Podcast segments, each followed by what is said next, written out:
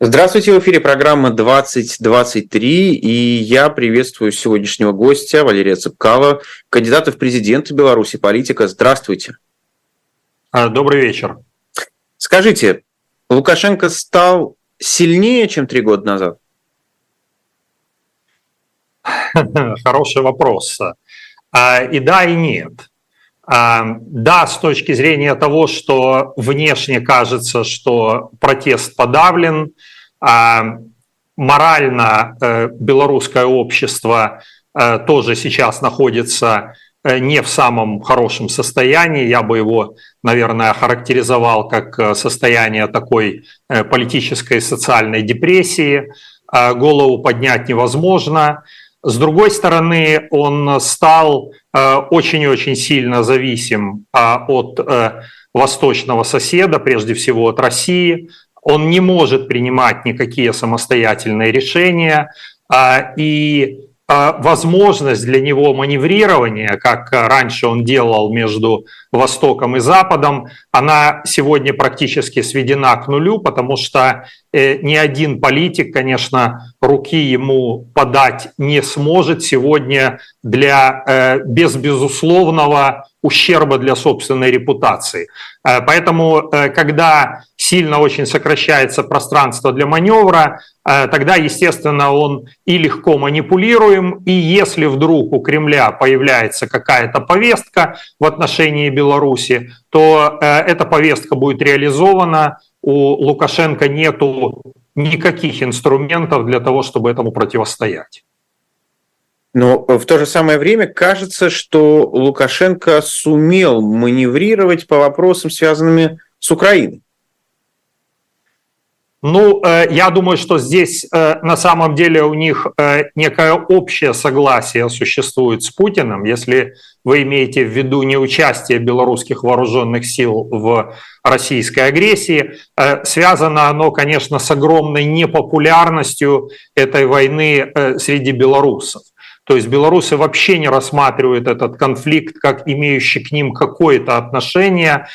И он на самом деле является для белорусам чем-то таким, что ни с моральной точки зрения, ни с геополитической э, никакие приобретения невозможны. Ну, действительно, Россия может говорить о том, что права Э, восточных украинцев русскоязычных э, были нарушены или нарушались, оказывалось на них давление, но это в данном случае русскоязычное население. Э, наверное, это у каких-то определенных кругов может откликать находить отклик в самой России. Ну и, наконец, территориальное приобретение, безусловные, ну, сначала Крым, Донецк, Луганск, Дальше, так сказать, еще два региона, э, две области были присоединены, по крайней мере, формально э, к территории Российской Федерации. Что может получить Беларусь в результате э, агрессии, если даже она была бы и довольно удачная? Это Полесские болота на западе или Чернобыльскую зону на востоке, и то, и другое является совершенно непривлекательным. Поэтому два вот таких вот фактора, то есть отсутствие эмоционального эмоционального какого-то отношения к данному конфликту раз, э, и второе – это невозможность никакого геополитического приобретения два, оно делает эту войну абсолютно непопулярной.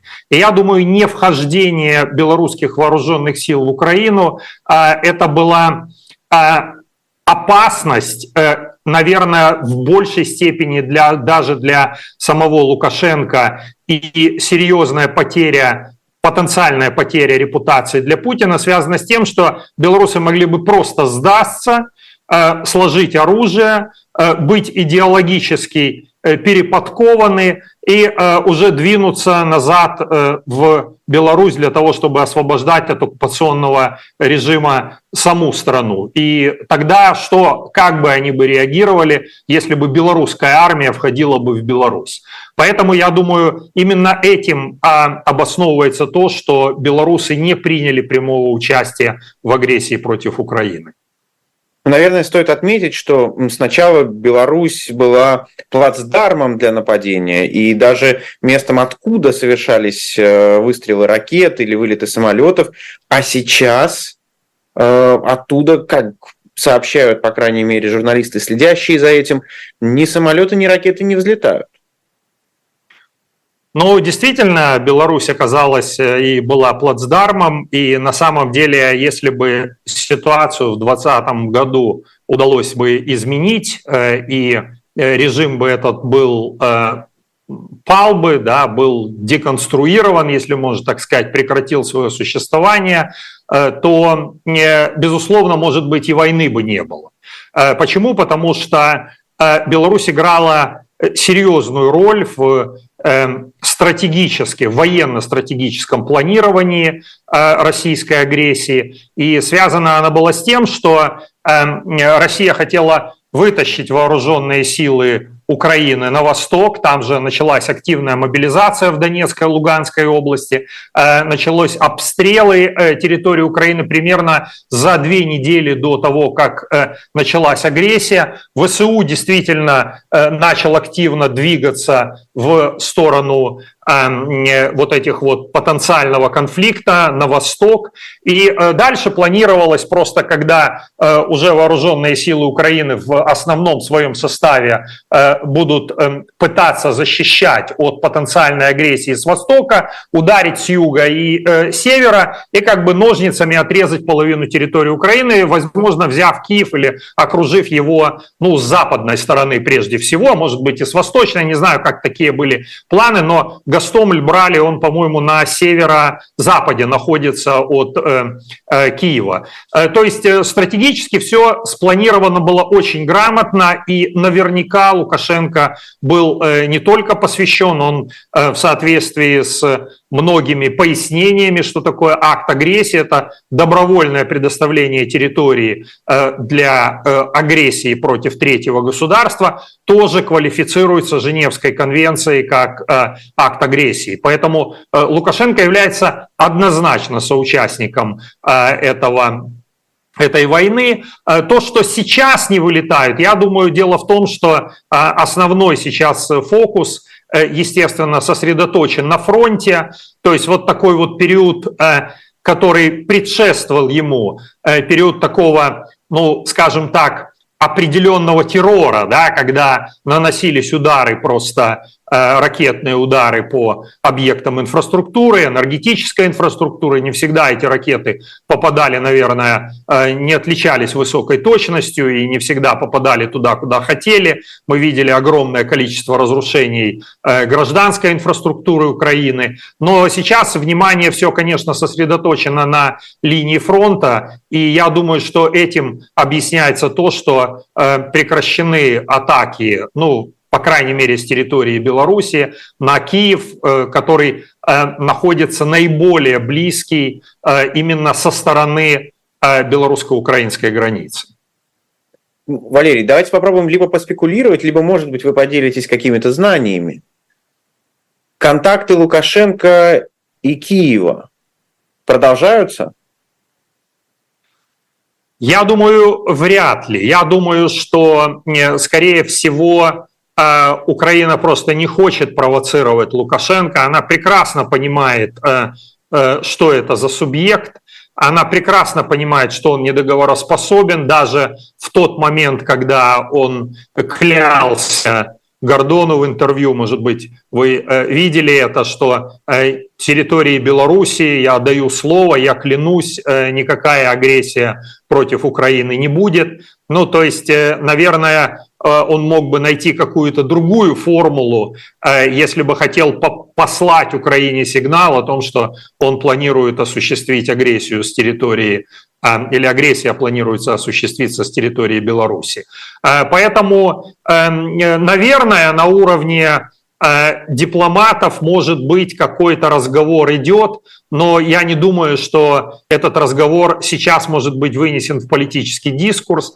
И э, видите, там же даже э, первые переговоры, которые начались между Россией и Украиной где-то в районе Гомельской области, а, они шли, да, на территории Беларуси, то есть Беларусь могла сыграть э, роль а, определенную, но потом, когда ее участие уже стало слишком очевидно, ну и, конечно, прежде всего после того, как произошла трагедия в Ирпене и Буче, э, естественно, что о переговорах, о каких-то после этого речи уже быть не могло. Надо, пройдет, наверное, какое-то время, прежде чем потенциально можно будет говорить о начале даже каких-то ну, предварительных консультаций. Ну а о чем консультироваться, о чем разговаривать с Лукашенко, когда он полностью является зависимым в данном случае, э, в общем, Украине, наверное, не имеет особого смысла.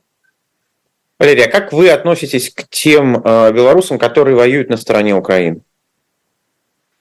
Ну, в конечном счете это э, их выбор. Они абсолютно убеждены в том, что они воюют за э, независимость Беларуси.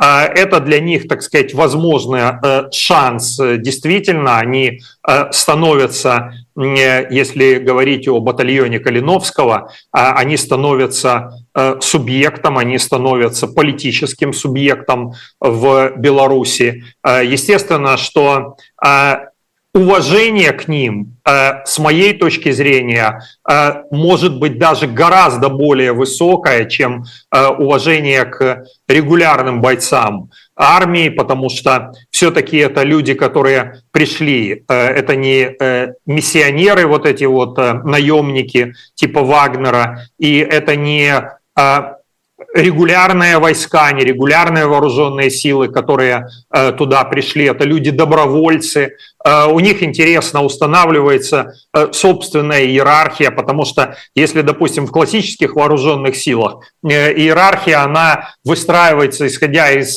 количества, грубо говоря, звезд на погонах там или лычек то здесь иерархия выстраивается в бою, иерархия выстраивается исходя из авторитета э, людей, э, того, как тот или иной боец э, или командир проявил себя в той или иной операции. И это, конечно, действительно довольно уникальный феномен, которому я считаю, или которым я считаю, можно гордиться.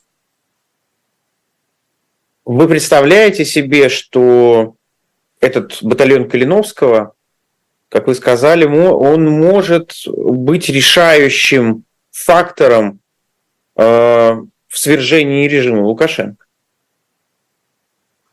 Он может действительно послужить одним из решающим фактором, э, но при одном условии. Э, при том условии, что он четко обозначит политическую программу, и эта политическая программа будет предусматривать э, проведение свободных, честных и справедливых выборов. А, в этом случае, э, что они пойдут в Беларусь, если они будут входить и инфильтроваться не с точки зрения э, получения власти, а именно с точки зрения восстановления конституционного порядка. Это должно быть четкий месседж с их стороны, а, и в этом случае, да, они не встретят сопротивления со стороны вооруженных сил Беларуси, э, потому что они будут чувствовать, что им ничего не угрожает. Но это, я еще раз подчеркиваю, э, должно быть однозначное заявление, должна быть однозначная позиция вот этого вооруженного формирования, подчеркиваю, для того, чтобы те силовики, которые сегодня в Беларуси имеют оружие, они не рассматривали их как э, некое боевое подразделение, которое хочет прийти к власти и потом или разоружить, или преследовать их. Вот. Поэтому э, я думаю, что при наличии э, политической программы, предусматривающей проведение свободных парламентских выборов, где они как они заявят, также смогут наравне со всеми принимать участие в этих выборах. Я думаю, да, они могут сыграть э, свою серьезную роль в будущих событиях Беларуси. Вы уже несколько раз в ответах э, ссылаетесь э, либо на какое-то мнение или, может быть, даже настроение силовиков или людей вообще в целом внутри Беларуси. А как вы себе сегодня выстраиваете эту картинку? Откуда вы знаете, что люди в Беларуси сейчас думают? Ну, эм, понимаете, все-таки э, я был кандидатом в президенты, собрал второе за историю Беларусь количество подписей в свою поддержку. Около 230 тысяч Э, подписалось за меня, и было много и чиновников, и в том числе силовиков, и бывших отставных, э, и работников и МВД, и Комитета государственной безопасности, э, которые тоже, естественно, хотели перемен или хотели, по крайней мере, чтобы реализовывалось конституционное право белорусов выбирать себе политическое руководство. Ну, первый результат продемонстрировал Виктор Бабарыка, он собрал около 400 тысяч подписей. Это самый высокий результат за э, всю историю независимой Беларуси. Но эм, э, сейчас э, все довольно тривиально. На самом деле э, большое количество людей, которые у меня были в инициативной группе, они приглашаются в силовые структуры. Некоторые выходцы из этих силовых структур. И э, я как бы имею возможность получать информацию с двух сторон. Со стороны общения людей, которые общаются со своими бывшими коллегами. Ну, понятно совершенно, что напрямую сейчас э, сотруднику МВД там, или Генеральной прокуратуры никому я позвонить не могу. Но э, еще раз подчеркиваю, есть отставники, которые с ними общаются и передают настроение, существующее там. И есть люди, которых вызывают на допросы, и э, которые тоже ретранслируют настроение как в обществе, так и э, среди э, тех, кому сегодня дана команда это гражданское общество топить. Но насколько понятны какие-то э, отдельные фрагменты информации? Насколько, на ваш взгляд, у кого-то есть сегодня возможность понимать э, о настроениях людей в Беларуси, э, понимать их мнение, знать хоть какой-то условно рейтинг того же Лукашенко? Понимаете, это, наверное, невозможно сделать по той простой причине, что э, социологии, в принципе, в авторитарном, э, при авторитарном режиме существовать не может, как науки. Э, поэтому любые опросы, которые мы сегодня можем увидеть и услышать, они всегда будут страдать однобокостью. Всегда надо делать поправку на боязнь ответить спокойно Э, и рассудительно на тот или иной вопрос.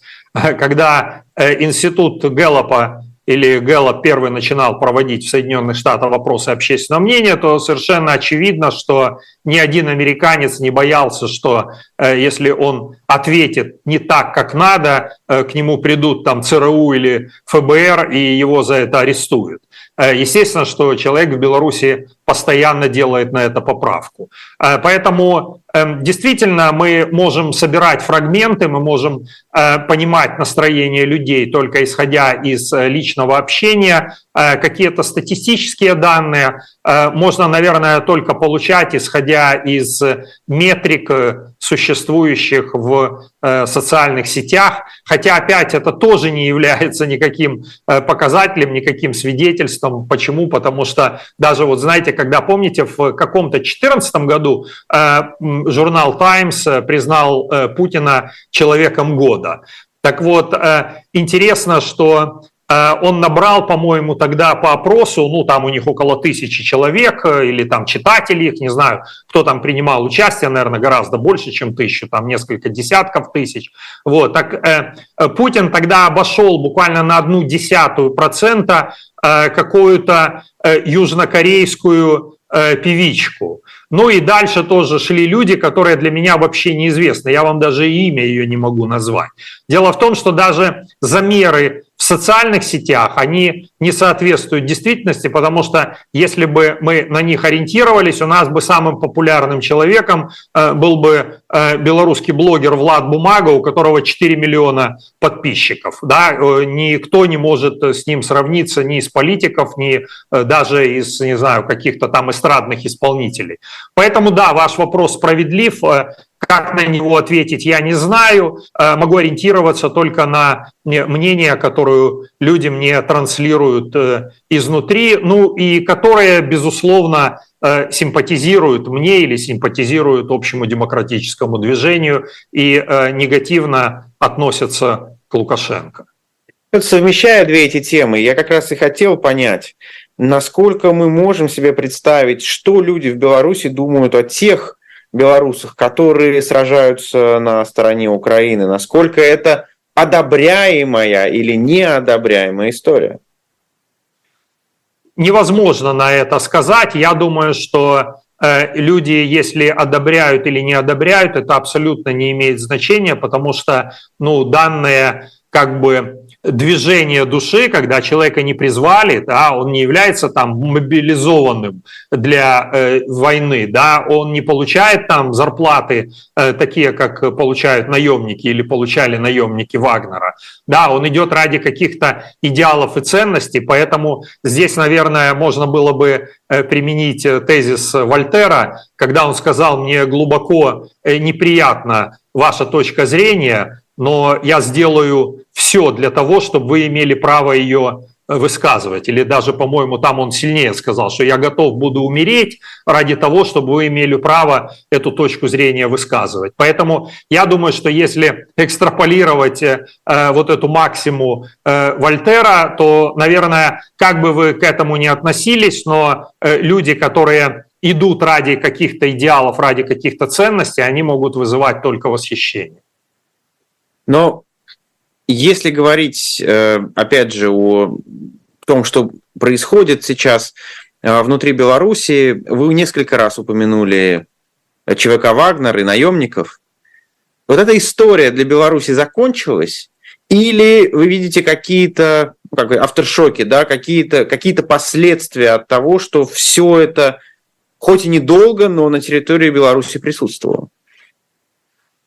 Ну, если честно сказать, я думаю, что эта история для Беларуси никогда и не начиналась. Э, дело в том, что это не в самом начале, не сейчас, э, не планировалось как какая-то белорусская история. Э, я понимаю или думаю, что понимаю логику Путина, который не хотел, чтобы кто-то в России, какой-то человек, какая-то личность могла бы себе приписать или получила бы авторитет в общественном мнении, э, если бы или военным, или дипломатическим, или каким-то иным путем кто-то вдруг а, заявил о том, что он смог остановить Пригожина.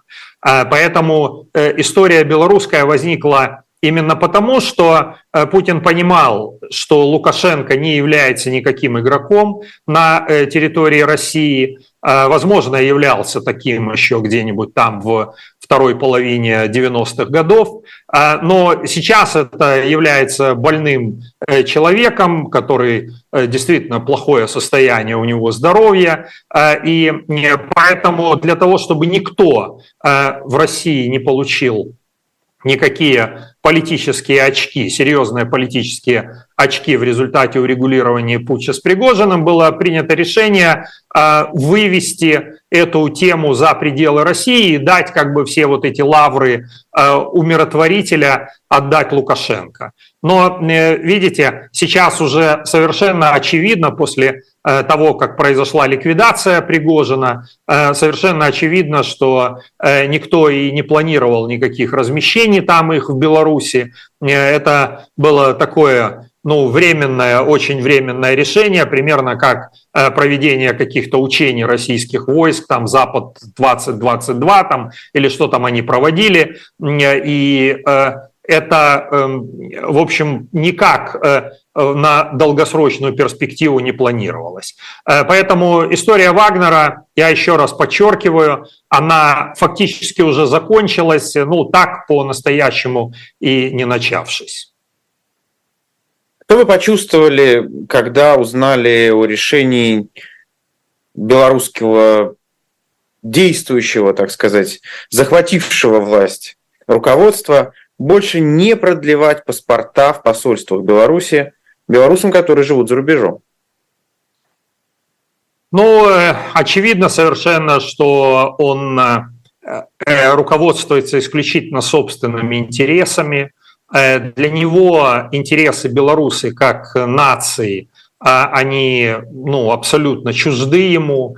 А здесь можно такой привести образ, как э, клопа там, или как эм, какого-нибудь там жука, клеща, который впился в тело, Э, и для него абсолютно не имеет значения, что он там болен, что тело это может умереть впоследствии вот, э, из-за того, что он вбрасывает э, яд в это тело. То есть он просто сосет кровь, он просто получает питание, да, абсолютно не заботясь о здоровье организма, в которое он всосался.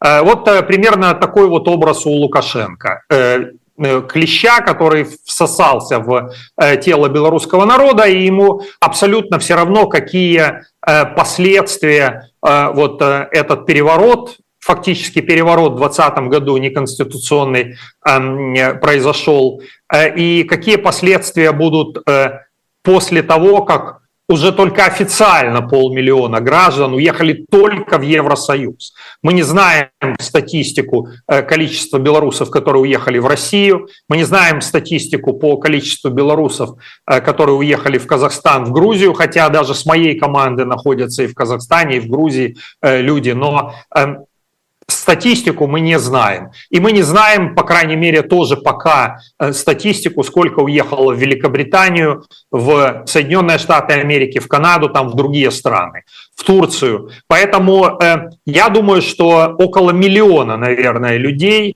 э, покинули территорию Беларуси э, после 2020 года. Он хочет этот миллион отрезать, отрезать навсегда, потому что он считает, что это как раз те люди, тот миллион, ну, условно говоря, которые выходили протестовать в 2020 э, году, и он готов оставить даже пусть там 70%, 50% населения Беларуси, но это будут э, податливые, э, послушные холопы, ну, с его точки зрения, с точки зрения его видения, э, которые позволят ему оставаться у власти до конца жизни. Поэтому э, решение отрезать этих белорусов э, и не продлевая им паспорта, не давая им возможность обращаться в консульские учреждения, это один из таких эм, ну, логических с точки зрения Лукашенко шагов, э, который позволит отрезать э, белорусов от э, своей основной родины. Это трагедия для тех, кто уехал? Да нет, я никакой трагедии в этом не вижу. Это просто обычное есть административное решение. То есть, если вы говорите об удобстве людей, которые находятся за рубежом, на самом деле, конечно, есть возможность выдавать э, паспорта travel document, да, так называемые документы для путешествий, выдают все европейские страны. Э, есть на самом деле прецедент. Он, правда, касается детей, но всегда в прецеденты встраиваться легче, чем э, изобретать какой-то велосипед. Поэтому я говорю о тех э, как бы возможностях, которые существуют для Беларуси. А для детских паспортов есть процедура продления, когда обычная резиновая печать ставится э, в паспорт ребенку, с возможностью продления на три года этого документа. То есть я думаю, что э, Европейский Союз вполне может принять такое решение, что если даже документ истек, а ставить какую-то печать, Э, не знаю, какая эта служба может делать, может быть даже служба э, страны, где человек в настоящий момент находится, э, с тем, чтобы продлить его документ, его паспорт на три года. Ну, а дальше уже смотреть, как будет развиваться ситуация, потому что эм, может человек получит уже вид на жительство, будет сохранять свой паспорт, но для Лукашенко это означает просто как исключение возможности для людей принимать участие в выборах. Но для этого он уже сделал один шаг предварительно, запретив белорусам фактически принимать участие в выборах, сказал, что выборы в консульских учреждениях проводиться не будут. Ну а сейчас он как бы и документально пытается лишить этого права, потому что он прекрасно понимает о том, что при любом раскладе миллион белорусов, которые находятся за пределами Республики Беларусь, они будут голосовать против него.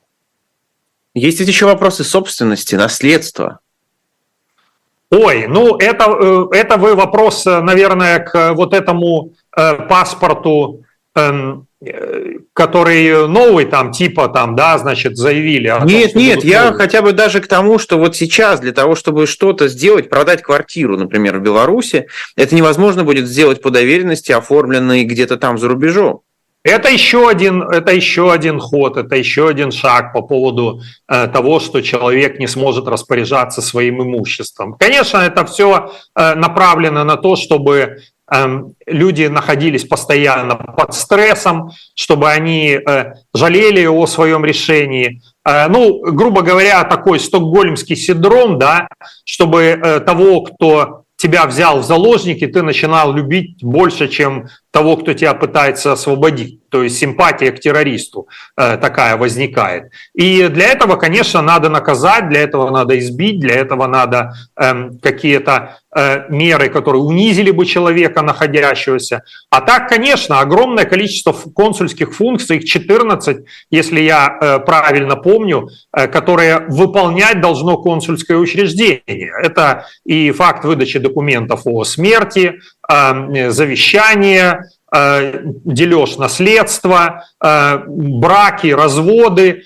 ну и так далее и тому подобное, которое, естественно, э, привязано все к паспорту как к самому главному документу строгой отчетности. Но на что живет сейчас режим Лукашенко? И самое главное, вот тот IT-сектор, да, которым, которым так гордилась Беларусь до всех этих событий 2020 года, насколько я понимаю, большая его часть продолжает работу внутри Беларуси. Большая, конечно. Э, я, в общем, конечно, больше, наверное, чем кто бы то ни было, переживаю по этому поводу, потому что я был инициатором э, создания парка высоких технологий и э, строил его фактически с нуля. Э, место даже дали плохое нам на месте, где свалка была городская снега. Э, мы там выстроили э, фактически такую суперсовременную инфраструктуру.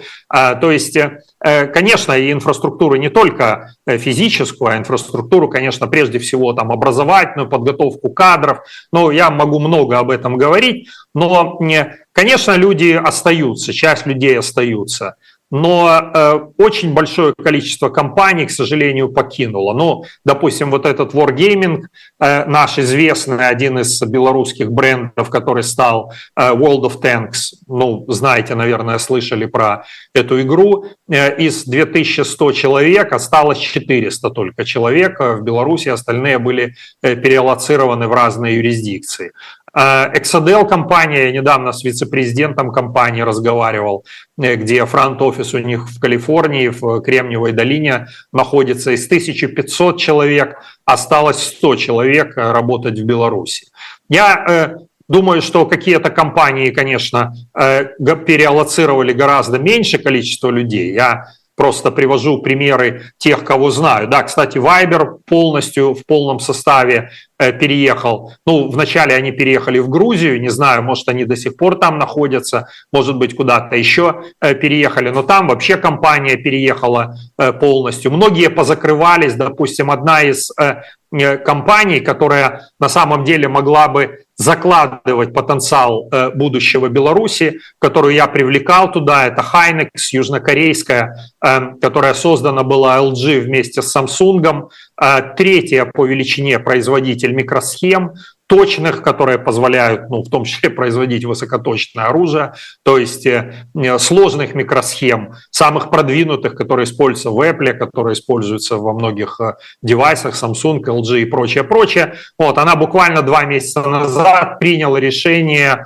о том, чтобы закрыть э, полностью офис белорусский, хотя компания выросла до 200, до 250 человек, и, э, в общем-то, это могла бы быть э, очень-очень э, передовая история, даже с точки зрения размещения потом будущих микроэлектронных производств в Беларуси, которые ну, никто не заказывал нам, да, никто не запрещал, то в будущем, если Беларусь стала бы нормальной демократической страной, размещать на нашей территории. А как раз такие специалисты, именно под таких специалистов и приходят потом э, крупные производителей типа там Intel э, и э, прочих, э, вот это тайваньское, как-то там сложное ее название, да, на самом же деле я тоже разговаривал, вел переговоры с Тайванем, мы открыли же, у нас был офис компании HTC, э, который э, тоже был закрыт.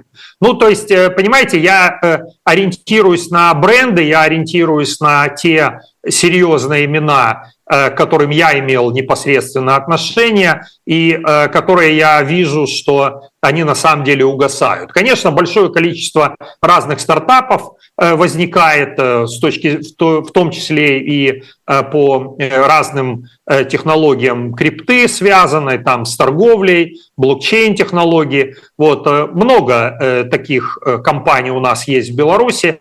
Я думаю, что, конечно, они не уезжают именно исходя из того, что э, там, по крайней мере, репутация в том объеме, которое требуется для крупных имен, она, конечно, там на самом деле не нужна, а умение работать с современными финансовыми инструментами, оно позволяет им оставаться в Беларуси и не чувствовать э, сильное воздействие вот этих запретительных мер, э, санкций, запрет на э, содержание счетов для белорусских юридических физических лиц в Евросоюзе. То есть они умеют, могут это обойти. Да, они, наверное, находятся в Беларуси, и если испытывают, то не такие серьезные проблемы, а, и точно уже не испытывают такое серьезное репутационное давление. Ну, парадоксально, хоть и Беларусь, э, может быть, по многим вопросам раньше начала сталкиваться с санкционным давлением, но кажется сейчас, по крайней мере, IT-сектор и банковский сектор не так зажат, как российский. Ну, тоже все равно переводы э, невозможно делать, надо придумывать различные сложные инструменты для того, чтобы, э, допустим, физическим лицам осуществлять э, переводы в белорусские банки. Да, наверное, есть некая разница в статусе между российскими банками, потому что Россия однозначно рассматривается как государство-агрессор и более серьезно Э, смотрят на санкции в отношении России европейские и американские регуляторы. Ну, в частности, допустим, э, у вас э, все олигархи, против которых были введены санкции Евросоюза, они на самом деле ну, действительно попали под санкции, у многих э, ну, не конфисковано, а арестовано имущество. Э, кстати, тоже интересно, что э, Салливан заявил, и это новое на самом деле в позиции Соединенных Штатов Америки, я имею в виду советника президента США по национальной безопасности. То есть, если раньше речь шла о конфискации имущества российского, находящегося за пределами Эм, Российской Федерации и э, куда включалось имущество, в том числе олигархов, личное имущество, то сейчас заговорили лишь об аресте и возможности снятия этого ареста в случае, если э, Россия начнет выплачивать контрибуции Украине, ну, естественно, остановит войну. То есть э, такой сигнал он отличается все-таки от той позиции, которая существовала раньше. Но э, еще раз я хотел бы подчеркнуть, что, конечно, российско-украинская война, она является в фокусе общественного мнения, она является э, предметом пристального внимания европейских и американских регуляторов, и э, Беларусь в этом плане Э, конечно, находится в определенной тени, и э, поэтому я думаю, что некоторые санкции, они работают не так эффективно. Более того, я вам скажу, даже здесь вот недавно появились скандалы, связанные с тем, что э, деньги которые перечисляет якобы там на демократическое движение, там на одну из организаций, связанных с офисом Тихановской, э, значит, по э, лоббированию литовских официальных э, структур, бизнесмены, связанные с бизнесом Лукашенко и даже с Кремлем, получали даже виды на жительство для себя и для своих семей. То есть они не являются белорусские, ну, олигархи, условно говоря, там богатые люди, люди, э, которые э, занимаются э, бизнесом, непосредственно связаны с семьей Лукашенко,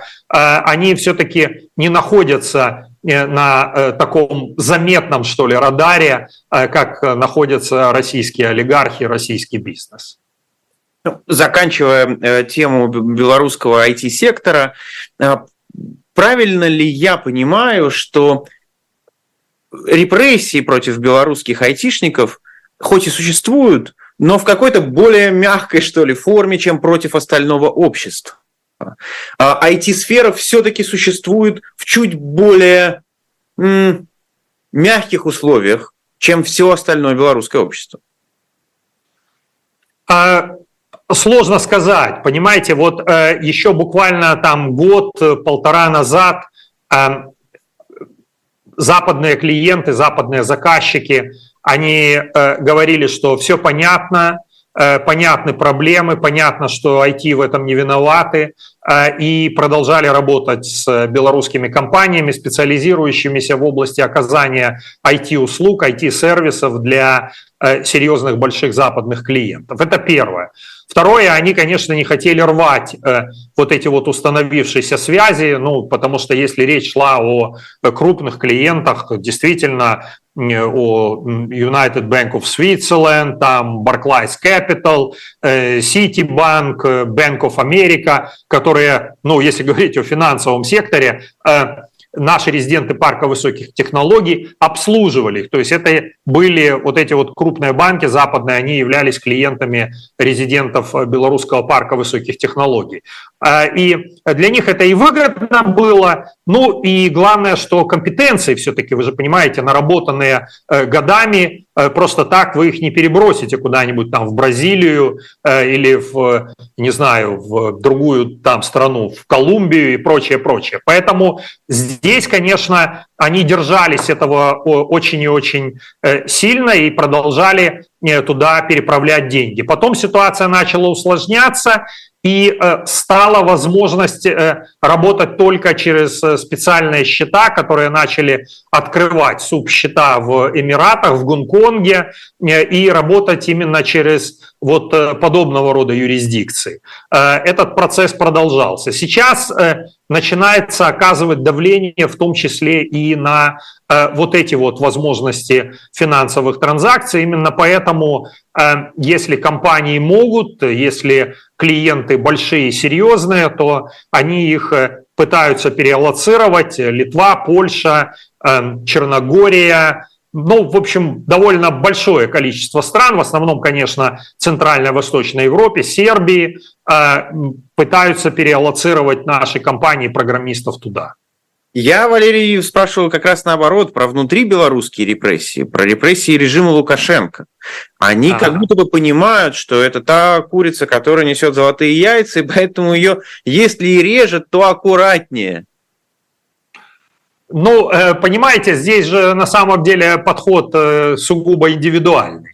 То есть, э, если человек где-то засветился в каких-то вещах, то там не смотрят, является ли он айтишником или нет. И сажают айтишников точно так же, как сажают любых других за участие, если за посты в социальных сетях и как бы за другие вещи. Но я вам скажу, по крайней мере, в событиях там 2020 года э, компания PandaDoc Э, в полном составе руководства Лукашенко отправил в тюрьму. Если э, говорить о, допустим, ИПАН, то у них ведущий инженер, э, мозг такой который, ну, ведущий, главный инженер ИПАМа, э, крупная американская публичная компания, он был арестован, посажен в тюрьму. Э, я могу перечислять очень много эм, других э, случаев. Да, но вот говорят, фактов, например, я, конечно... тех, кто, тех, кто, кого уличали в финансировании белорусской оппозиции, им позволяют откупаться, если они из IT-сектора. А, ну да, просто потому, что у них есть деньги. То есть, наверное, бы другим бы тоже позволяли откупаться, но просто э, если ресурсов нет. Ну, кстати, и сегодня тоже э, режим выискивает очень много людей, которые когда-то донатили, э, донатили через там Facebook на какие-то инициативы. К сожалению, у нас есть две инициативы, там такие Buy Hell, Buy Soul. Они отказались э, просто потому, что у них репутация на Западе такая, они отказались убирать персональные странички белорусов, которые донатили на различные инициативы э, деньги. И э, теперь по этим страничкам белорусские правоохранительные органы проходятся, э, вызывают людей, и видят, что, допустим, сравнивают это с каким-нибудь там банковским счетом и, э, в общем, требуют откупиться. То есть не всегда сейчас садят в тюрьму. Люди говорят, что я там мог датировать там на донаты, допустим, на там что-нибудь там другое там давать. Да? То есть проверить на какие цели они не могут. Но они видят, что человек давал донаты во время той или иной кампании. Ну и ты в результате, грубо говоря, 10 долларов дал, вот, ты можешь откупиться 1000 долларов э, заплатив. То есть э, это тоже инструмент, к которому прибегают э, совершенно не обязательно только в отношении айтишников, а в отношении всех без исключения людей. Ну или говорят, отправишься в тюрьму. Угу. Давайте теперь поговорим э, о ваших взаимоотношениях э, с офисом Тихановской. Вы его упомянули так в критическом ключе, но вы до сих пор э, сохраняете какие-то позитивные отношения с офисом Тихановской? Вы поддерживаете ее? Ну, дело в том, что после того, как в августе 2020 года Тихановская была передана белорусскими спецслужбам, э, спецслужбами, литовским спецслужбам.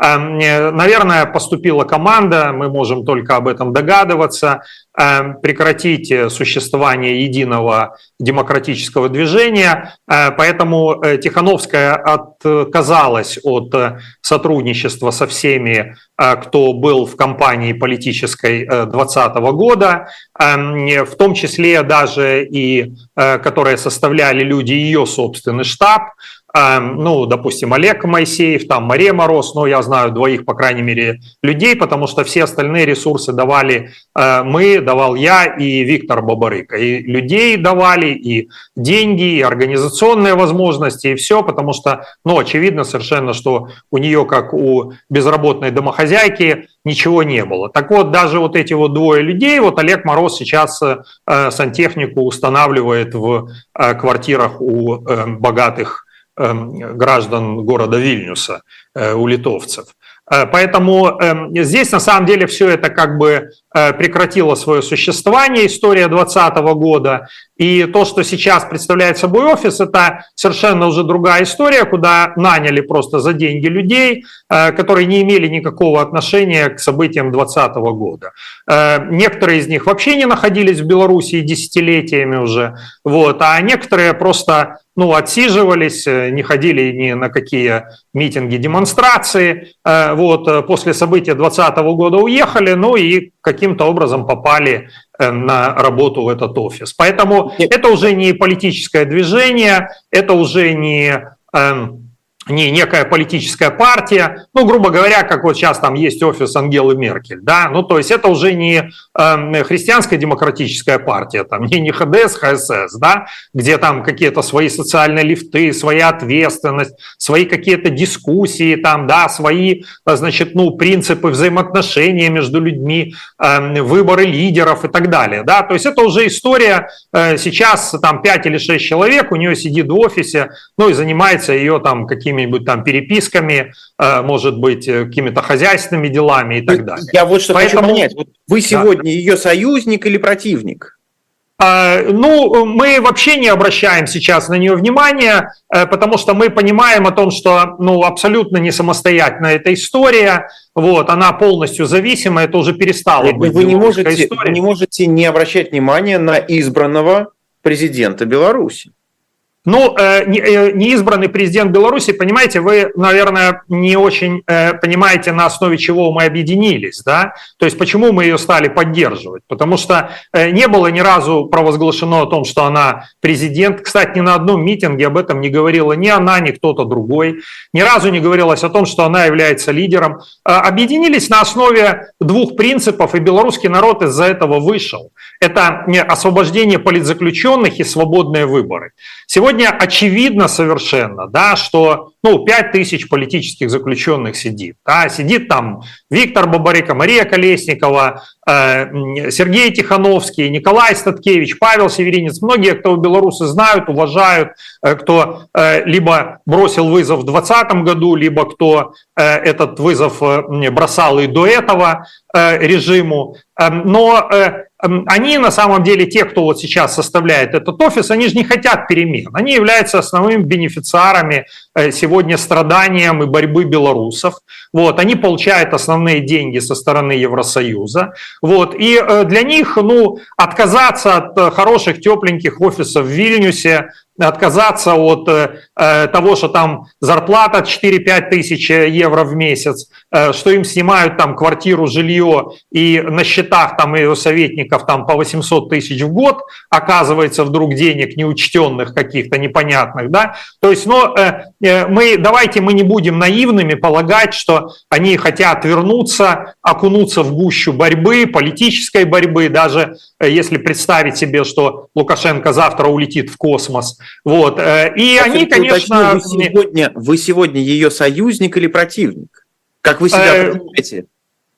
Еще раз, ну, э, скорее мы осуждаем все то, что сегодня делает этот офис, осуждаем с той точки зрения того, что за три года потрачено 140 миллионов евро, потрачено на личную жизнь и абсолютно не продвинулись ни на шаг разогнали всех, кто э, имел корни и связи в Беларуси, э, набрали людей, которые, я еще раз подчеркиваю, просто ну, эм, пришли ради зарплаты, ради денег, и, естественно, не заинтересованы в том, что в Беларуси произошли какие-то изменения. Поэтому в этом смысле мы не можем являться союзниками ни при каких обстоятельствах. То есть, когда, например, Европейский Союз предлагает Э, определенные решения, в том числе по белорусским гражданам, которые теперь останутся по, по паспортам, и просит какой-то репрезентации белорусов в лице офиса Тихановской и в вашем лице, вы исключаете для себя возможность совместных действий. Нет, мы не исключаем. Более того, мы э, много раз предлагали, мы проводили э, несколько форумов, форумов, э, белорусских демократических форумах, как открытую площадку для обсуждения совместной стратегии а, борьбы с режимом. А, мы приглашали всех без исключения на этот форум э, поговорить. И э, выработать общую стратегию, представить эту общую стратегию Евросоюза.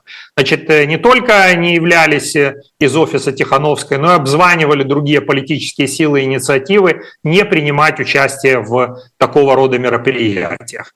Э, Вероника, супруга моя, она лауреат премии Карла Великого, это в Ахине выдано, она буквально в мае месяце беседовала с Урсулой фон дер Ляйн, предложила сессию провести провести, опять же, еще раз, только уже под эгидой Еврокомиссии или под эгидой Европарламента, э, в которую пригласить всех людей, которые имеют внутреннюю опору, которые имеют внутреннюю легитимность, ну, имеется в виду, выдвигались людьми официально, да, люди ставили за них подписи, вот, э, бывшие кандидаты президенты, в том числе различных лет, э, провести такую сессию. Э, та очень с огромным энтузиазмом эту идею поддержала, а в результате она была трансформирована именно по просьбе Э, не знаю по чьей э, и не знаю, кто эту позицию предлагал, но в результате опять э, это было спущено на уровень какой-то встречи с Барелем, где с кем встретилась там Тихановская и